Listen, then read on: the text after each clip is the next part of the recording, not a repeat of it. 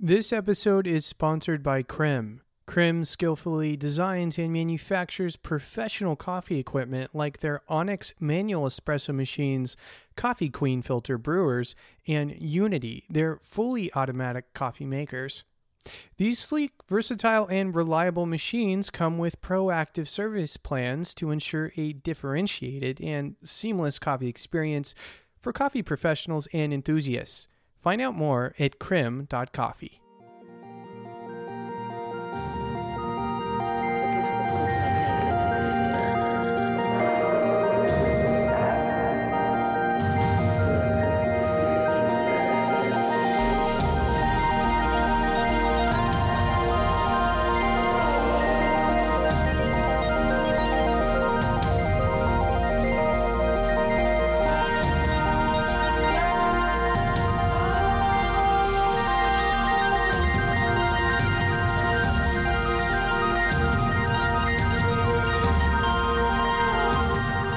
Listening to The Coffee Podcast.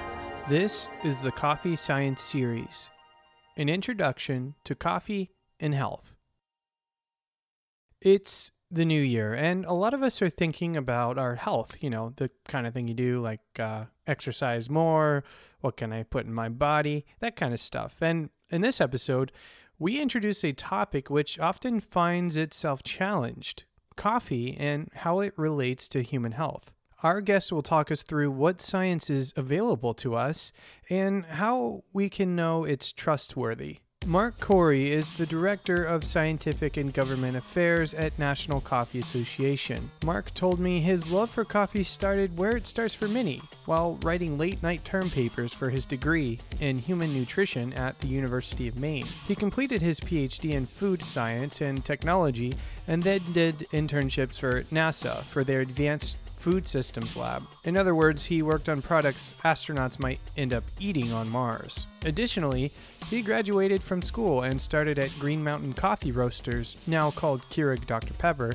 in Waterbury, Vermont. His work at the N C A started when he volunteered there for their scientific advisory group and served as chairperson for five years. After Keurig, I went on to Heartland Food Products Group um, to work in their cold brew coffee program. Um, and then I settled at the N C A um, in early twenty eighteen. Um, and Bill Murray, um, president and C E O of the N C A, not the actor Bill Murray, but still, um, he's another Bill Murray that worked in Hollywood, yeah. um, actually met with me on New Year's Day over Chinese food. Um, and we created my current role um, of wow, okay. uh, Scientific and Government Affairs Director. And then I moved to the Big Apple.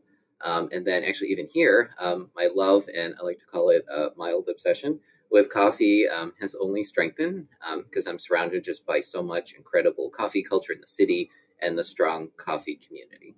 It's always nice to know the background of our guests before we start to dive into some topics. Um, you obviously have a lot of experience in the realm of research. I mean, for crying out loud, it sounds like you worked on uh, some some food that might end up on Mars. So uh, that's pretty cool. It's always important to me to define the terms. What are we actually saying? And um, it's important to get comfortable with understanding or trying to chip away at what is the big picture. So my question for you, as we talk about coffee health, is when we're talking about this coffee health or, or coffee health topics, what are we actually talking about? When we talk about coffee and health, we're referring to how coffee can affect your body's health when you drink it. Many consumers of coffee may feel, they'll feel energized, um, excited, aroused when they drink their morning cup of coffee. And this is actually the caffeine and the other substances that are naturally found in roasted coffee that excite your neurons um, and give your body a boost in the morning. There are many health effects that you may not immediately feel, but that can also occur, especially if you drink like multiple cups of coffee, like myself included, in a day or even mm-hmm. over many years. And there are many possible health and protective properties of drinking coffee that I think we'll get into later in the show. But these include benefits like um, coffee drinkers possibly living longer than co- non-coffee drinkers and having protection from developing type two diabetes, liver disease, cardiovascular diseases, depression, and even helping in weight management. Now, this um, the, the the big one, I think, for people, or the ones, or, or the one one of the things you just said is really gonna is really gonna either land on people strongly or cause great skepticism, right? This uh, idea of the implications of coffee, drinking coffee, on the length of life, and what what is that? What are the implications on the length of a coffee drinker versus a, the length of life of, say, somebody who uh, doesn't drink coffee? The science. Um, so when I talk about the science, I talk about like the peer-reviewed literature, the published literature. This is where the researchers report their findings.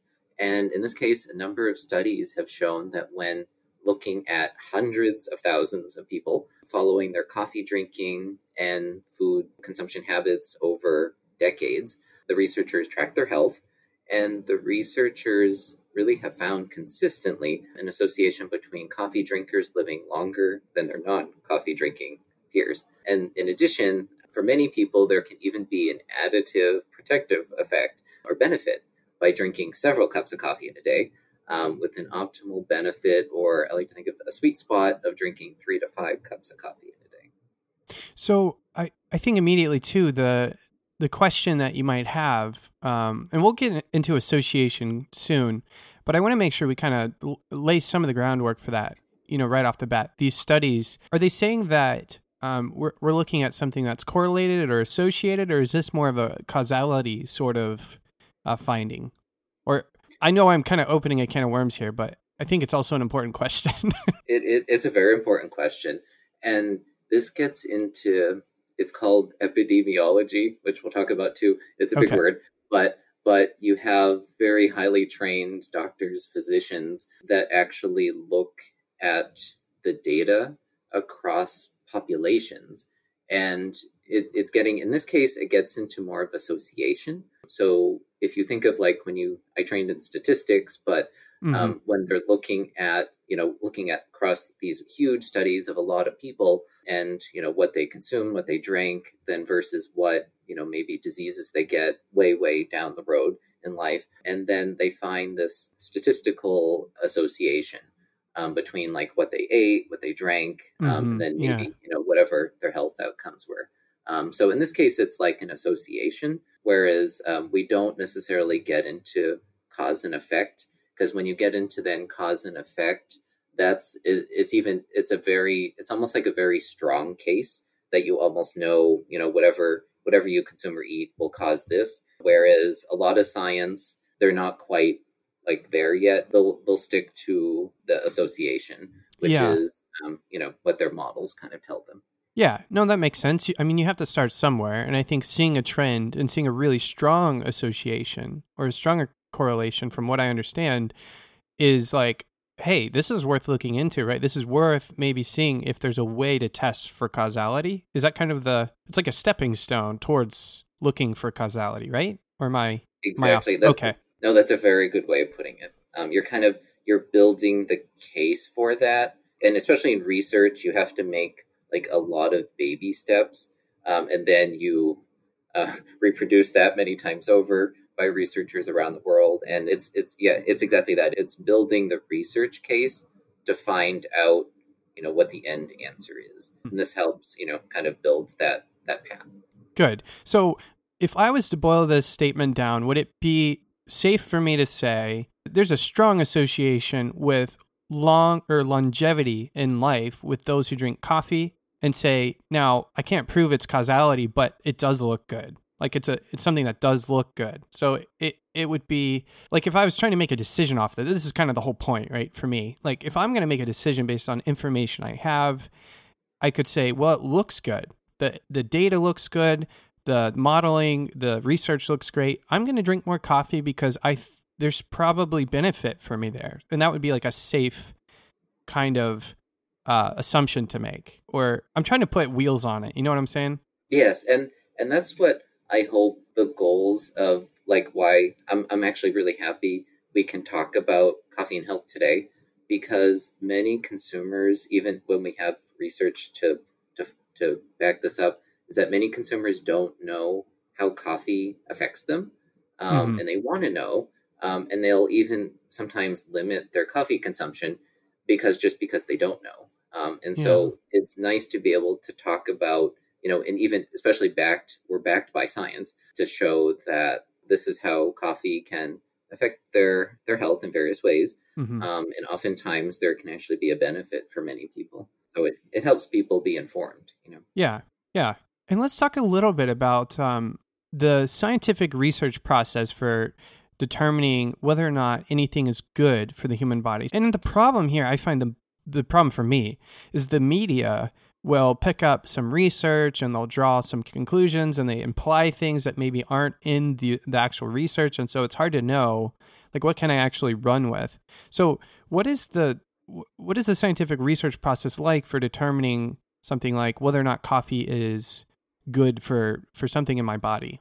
The scientific research process, um, it can go even over my head very quickly, but the nuts and bolts of it is that medical and scientific researchers, um, they're usually associated with a university, hospital, or clinic.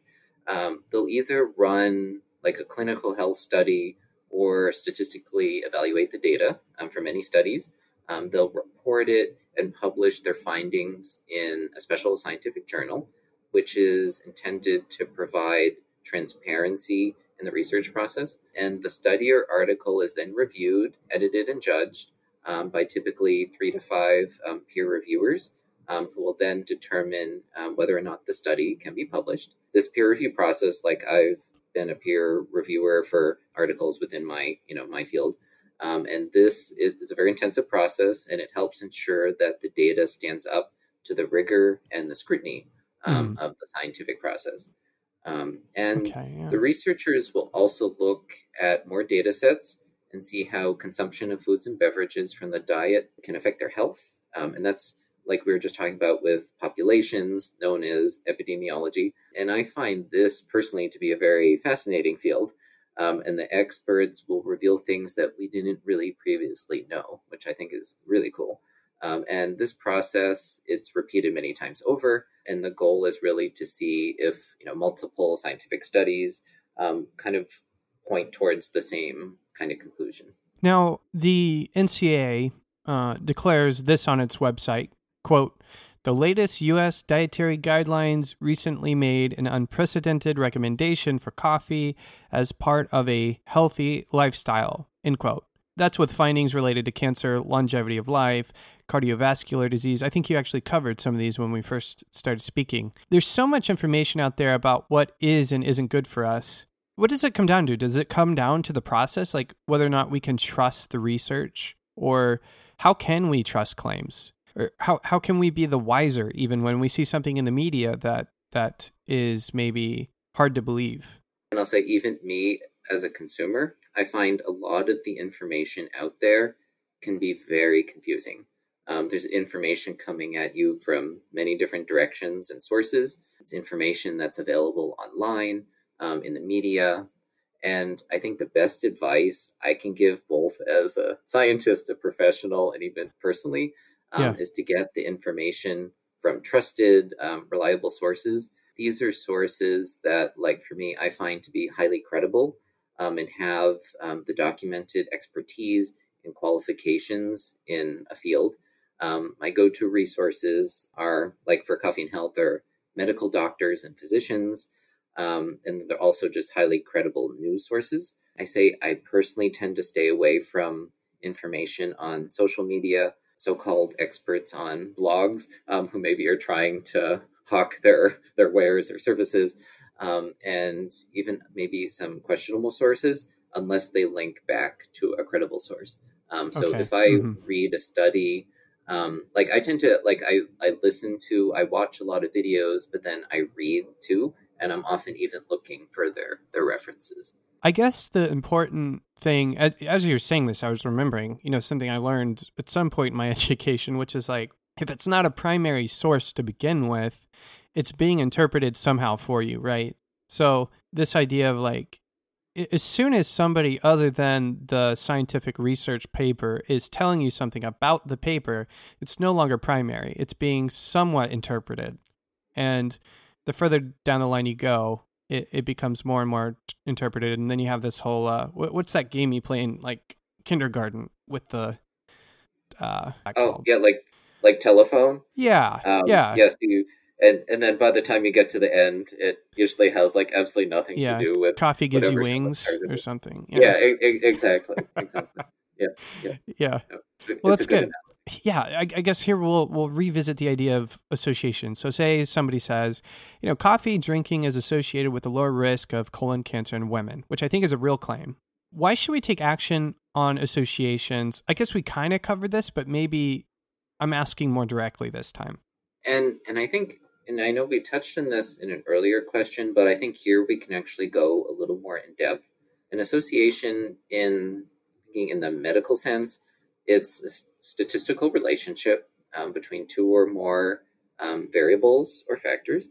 Um, and researchers would have analyzed the data and used um, the advanced statistical methods to figure out if there's a relationship. Associations are important to identify, and that's because they can help affect um, diet advice, and even identify possible new ways to help reduce disease in, in humans. And I'll give you an example. Um, coffee drinking, it's associated with a lower risk of um, the, the term is called uterine endometrial cancer in women, so like endometrial cancer. And this was determined by the review um, by the World Health Organization, their international agency for research on cancer, when they actually looked at coffee in twenty sixteen.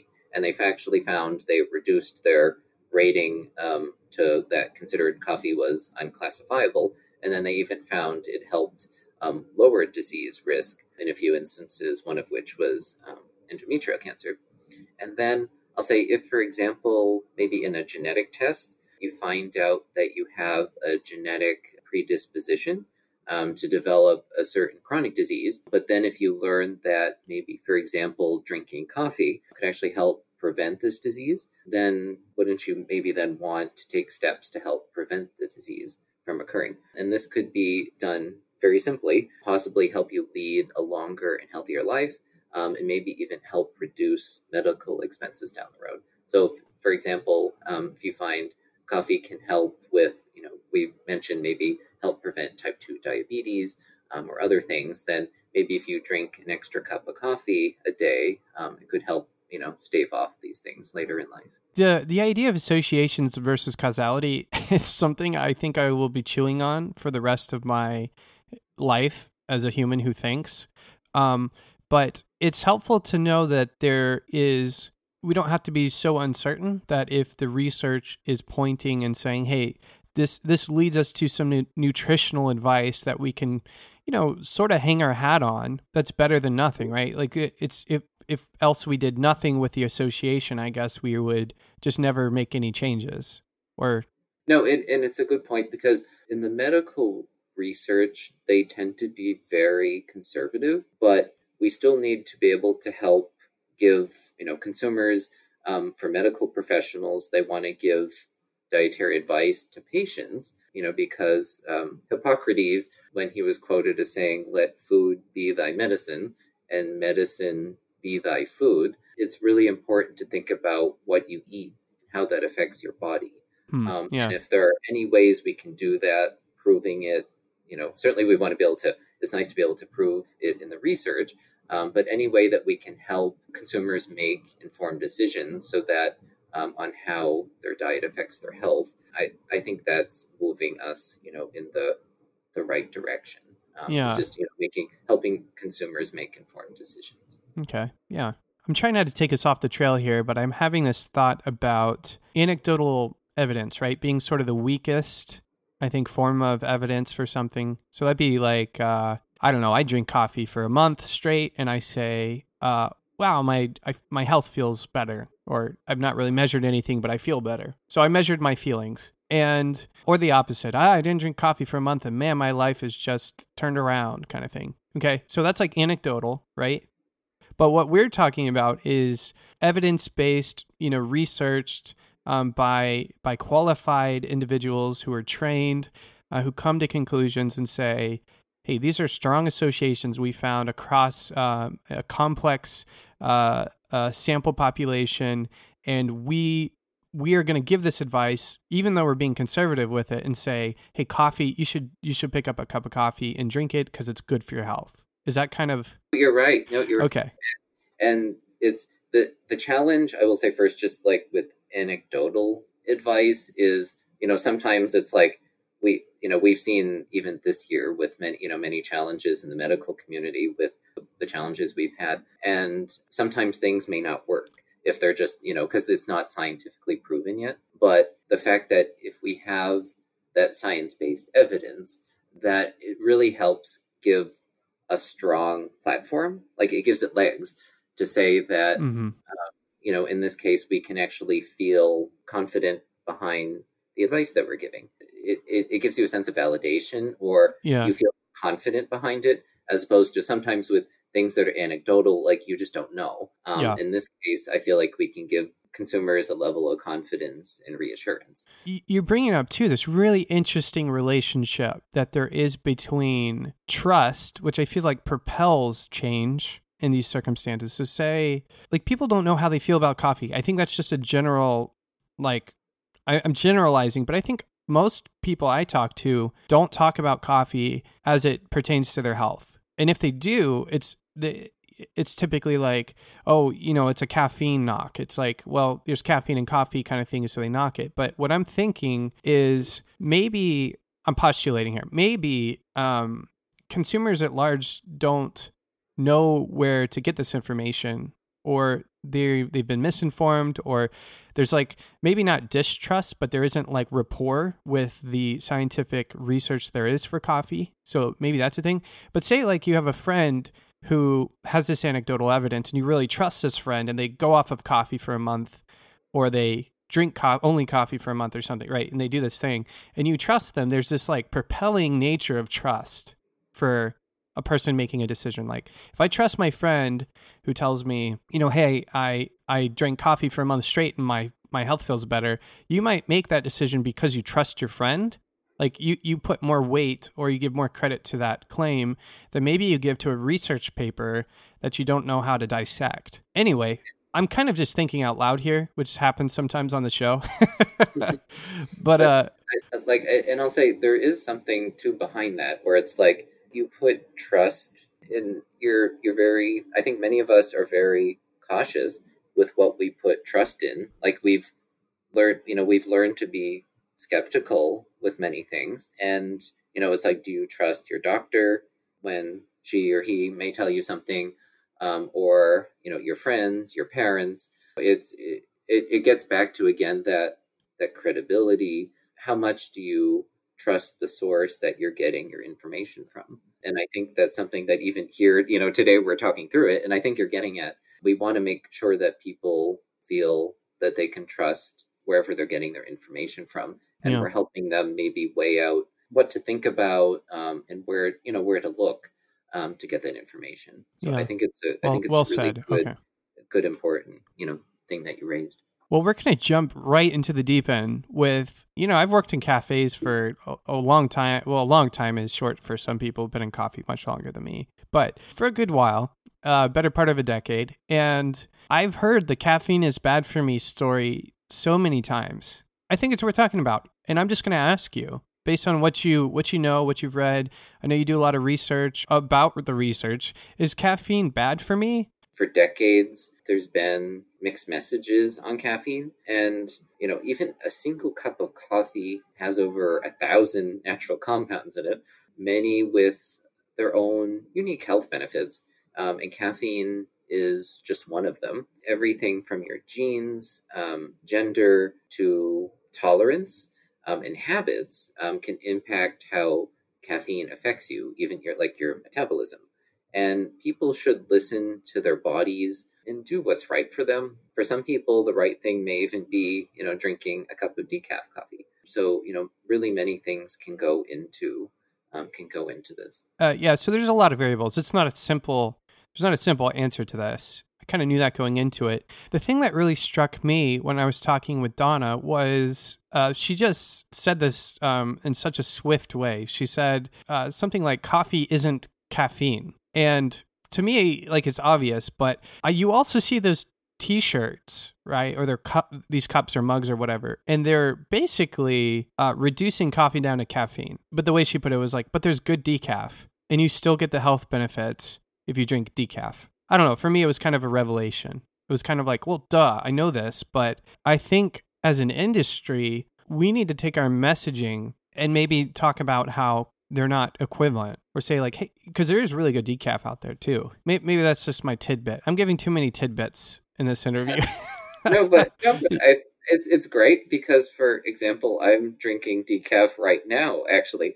Um, yeah. And I do that, you know, you know, a, a lot of people just think of caffeine in coffee, and then they don't think about all the other things that are in it. And science, we're still figuring out what's in it. And then even what constituents within roasted coffee um, mm-hmm. can actually, you know, how can those things affect your health in different ways?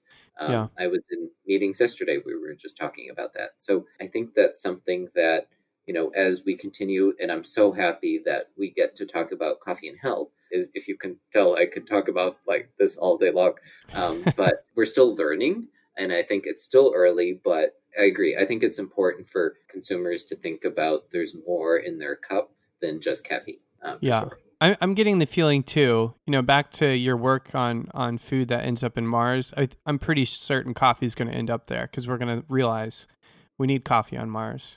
We need we, we need do. astronauts we to be do. drinking coffee. So we do. We, yep. we we've had the pleasure of having an astronaut on the show who's had coffee, literally drinking coffee in space. So, uh, yeah, maybe that'll be us someday. Maybe maybe we'll be on our way to Mars drinking coffee. Okay, that was so off track. I want to jump into some other results, some other claims that we've seen, and I'm going to just keep in mind the difference between association or the definition of association in the context of these results. And maybe you can clear things up as we go. But let's talk about a few of the results that we've seen in the research in coffee. So as it pertains to health. So the first one, coffee can help fight depression. Can you give us some context? Sure. Coffee itself is actually a mood booster. Beyond that, um, there's actually even clear and continuously expanding, growing evidence that coffee drinkers are significantly um, less likely to be depressed. In fact, um, there was a landmark study published in twenty eleven um, that looked at more than fifty thousand women and found that drinking at least two cups of coffee a day actually decreased the risk of depression by twenty percent. There were even mm. meta-analyses of studies that looked at more than three hundred thousand individuals and found that each cup of coffee reduced the risk of depression by about eight percent, with the greatest benefit at four cups of coffee a day. Even recently, an analysis conducted by Doctor Alan Levitin, you know, he's an M D at Harvard, and he looked at over one hundred independent peer-reviewed studies and concluded that coffee has a consistent and significant positive impact on mental health. These health benefits uh, may stem from coffee's um, antioxidant and anti-inflammatory properties, and even the caffeine content. Okay. And then one yeah. point, even there was a study published by the Korea um, Centers for Disease Control and Prevention, and people who drank at least two cups of coffee a day experienced a thirty-two percent lower prevalence of depression than people who did not drink coffee. So my assumption here, I mean, this is not a fair question. This may not be a fair question, uh, you know, unless you had the research right in front of you. But my assumption is that they're they're controlling the idea that maybe somebody who already isn't depressed just drinks more coffee. Do you get what I'm saying?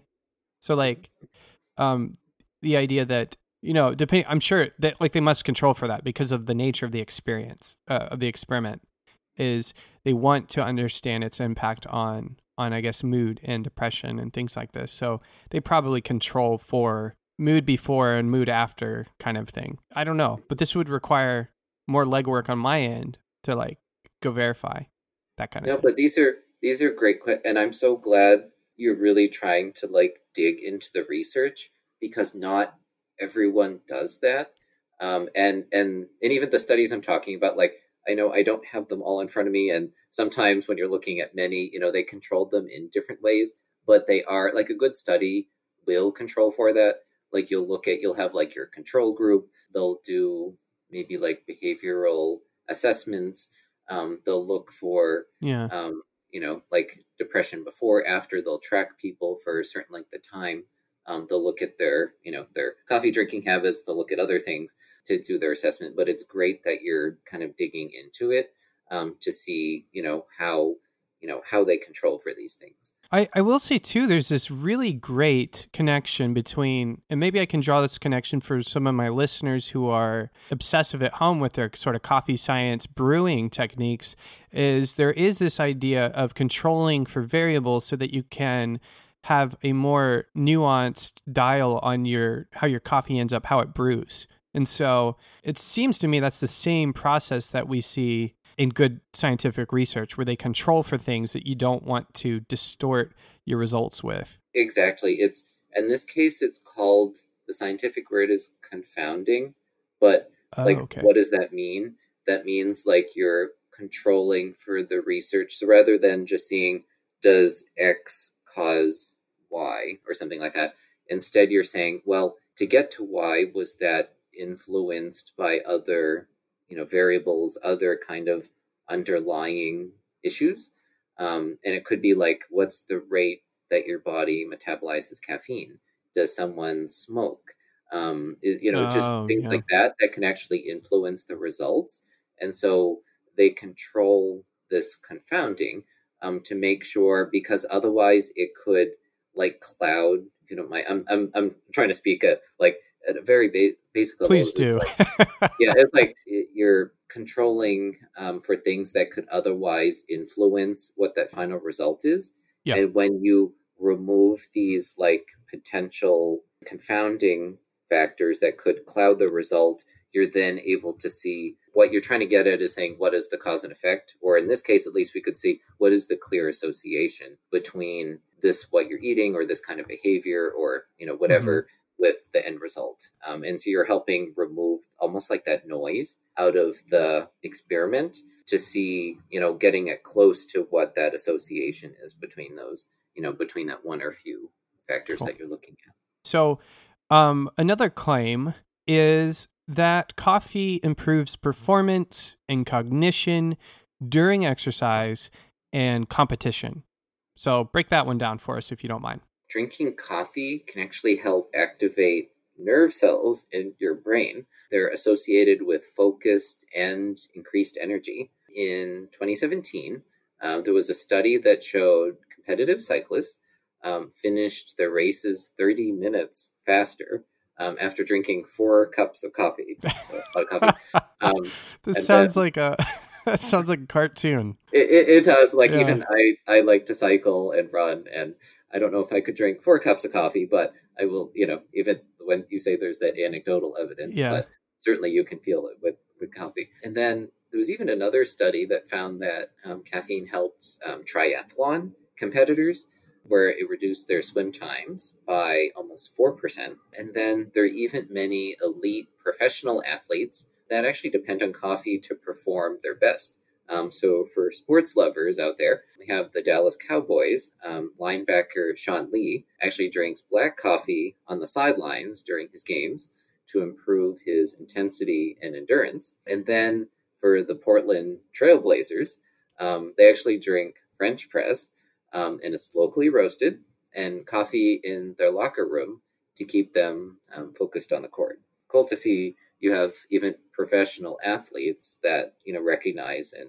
drink coffee regularly. And would this be, would this be a study where, because we're saying, when we say something like, uh, you know, thirty minutes faster, um, we're saying more or less, sorry, I'm going to go back to the causality because I want to be careful. So are we, are we saying like, in the case of the cyclist, thirty minutes faster, it was observed that there was an association with those who had thirty minutes on their competition behind them, I guess, or thirty minutes faster than the average non-coffee drinking cyclist.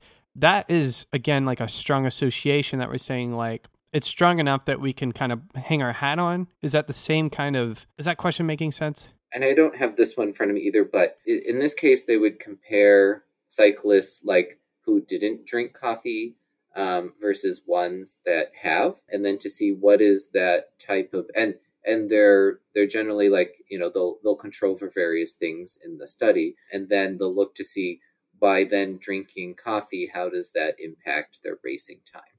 Yes. Um, okay. And so, and when you get to thirty minutes faster with four cups of coffee, yeah, yeah, it, it's a pretty significant difference. So. Yeah.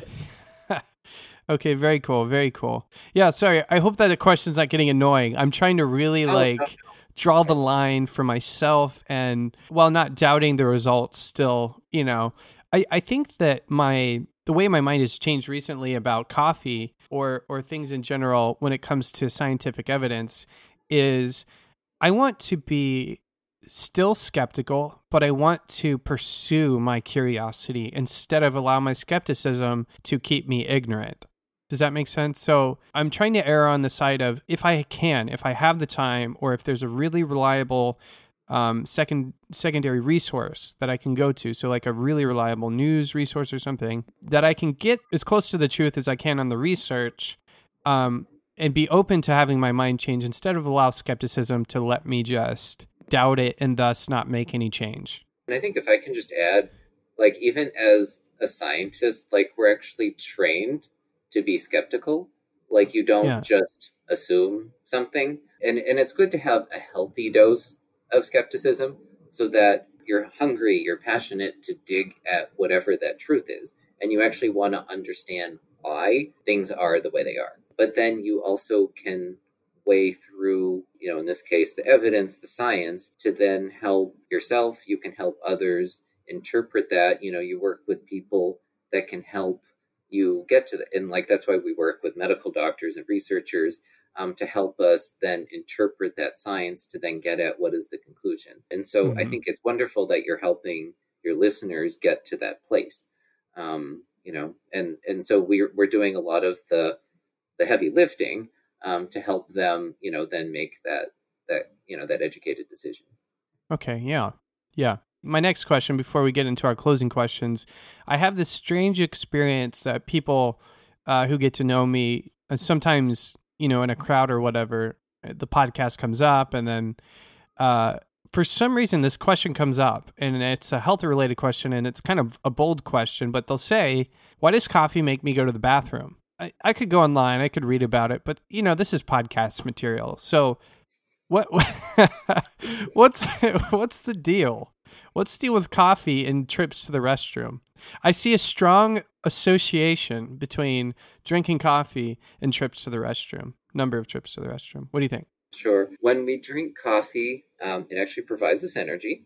Well, the same goes for our colon. Um, when we drink caffeine, um, our colon and intestinal muscles, I know this might get people get a little squirmy, but Um, our colon and intestinal muscles actually can become more active and contract. Um, and that actually pushes out the contents through your system. So it actually activates those muscles. Okay. Um, okay. So then, if I drink decaf, I probably might be in the clear, is what you're saying. Because well, there's... And even, I, I will say, well, and, and this is where researchers still aren't necessarily, like, we don't know one hundred percent what in coffee causes it. But oh, okay. there is there is some research um, that shows or attributes this to caffeine, um, but there are also some studies have shown that decaf coffee still produces the same effect. um, though maybe, so yeah. though maybe to a lesser extent. Um, so so that's just, you know, there are other things in coffee that we still maybe don't know of what's yeah. producing that, that effect. Okay, that's great. It's good to know that if, even if I switch to decaf, there's something about coffee that is just, yeah, it's just there with you. Okay, cool. Now, yeah, there's going to be people who appreciate that question, and there's certainly going to be people going, Jesse, what the heck? So that's okay. I'm okay with that. Let's uh, head on over to our closing questions. We've implied this over the whole show, uh, over the whole interview. It's obvious to me. Now, I haven't taken... taken an official survey, but it seems to me a lot of, I'll say, consumers are confused about coffee and their health.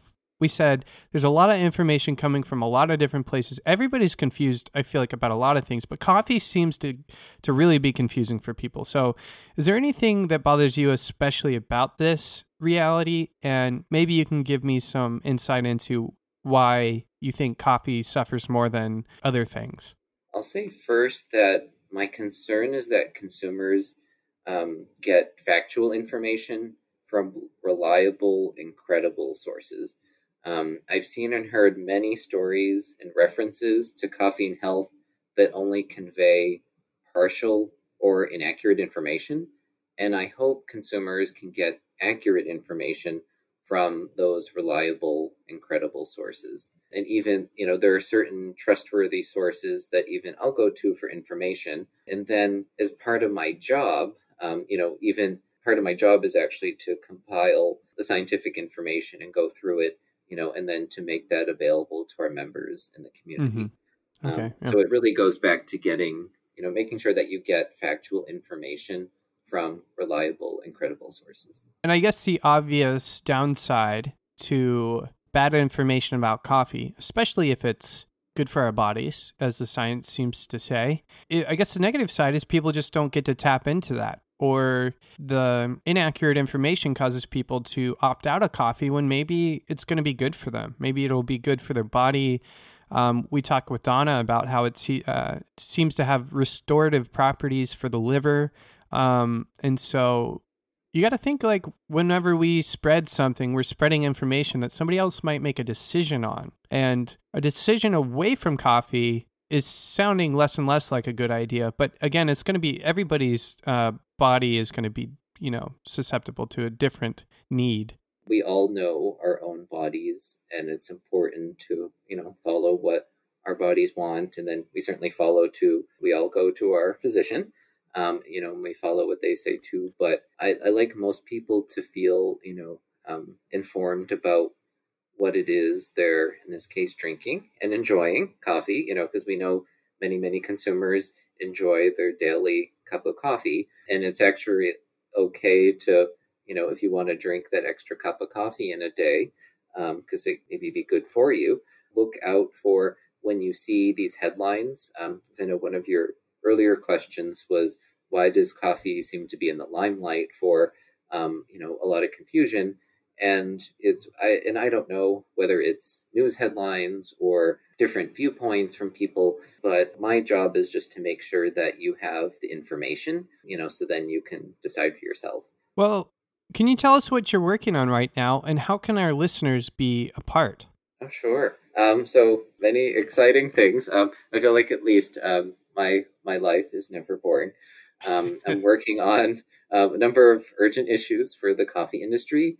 Um, I thought I'd just give you like three of them. I don't know if we could go without saying, you know, COVID nineteen, the fact that, you know, even how um, we're doing so many things virtually now instead of in person. Um, but I'm constantly reviewing sources from, you know, government, medical information sources on COVID nineteen. Um, and that's gone into both, like for us, the resources we have available for um, on our organization's website. Also, we created a COVID guide for reopening coffee businesses. Um, so I'm constantly looking to see how we can update that with the most, mm-hmm. and, you know, sort of latest um, information. I'm also working on right now, the U S D A is um, has a proposed rule for strengthening organic enforcement. Um, so for that U S D A organic, which I know applies to a lot of people, a lot of stakeholders in the coffee value chain.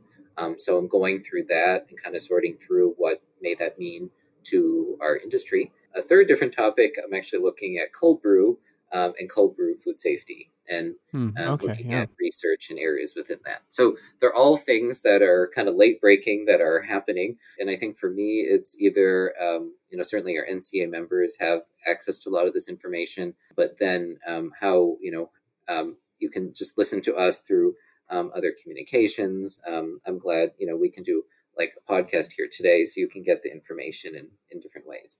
Very cool. Now, we've come to the very last few questions, and you know what they are. So I'm actually going to let you just uh, take off with them. Oh, sure. Um, so I, I love one of the questions that um, I actually love um, getting this, which is, you know, what is the best piece of advice that I've ever received in life? Um, and for this question, I'm actually speaking personally. Um, this is where I'm taking off my, you know, like my day job hat and, and speaking personally for myself. I don't settle for less or take no for an answer. Um, where there is a will, there's a way. Be persistent. You may not succeed the first time or even the first several times, but eventually you will get a door open for you. Hmm. Um, and And here, I'm going to give you a few examples. Um, yeah. I was actually advised not to pursue a P H D in life or even go into the science field. Oh, um, wow. This, yeah, can you believe? As it was considered too lofty of a goal. Um, but mm. now you can see where I am. Um, also, um, I identify as gay in the L G B T space, um, and that's presented many challenges for me in life. Um, and despite, you know, getting flack and other things, um, getting through the adversity, I've still got to be where I am today. Mm-hmm. Um, and now um, I'm trying to help and advocate for the coffee community um, and other communities um, every day using science and facts. And and I found, especially in twenty twenty, this is now really more important than ever, um, you know, helping everyone make informed decisions, you know, for their own issues. No, thank you for sharing those. And I imagine you have an idea for what you would want the main takeaway to be for our listeners. What what would you like that to be for this conversation? Sure. And this is just very short and sweet. Yeah. Um, it's you, you should feel better about drinking that extra cup of coffee, um, as it can actually be good for you. Well, good. Yeah, well, definitely. You can put that on a t-shirt, I guess. Exactly. That would be my, my quote from my t-shirt. In our next episode, we learn a little more about coffee and health science, specifically about how coffee might impact our livers. Stay tuned next week. Thanks for tuning in. And as always, and until next time, happy brewing.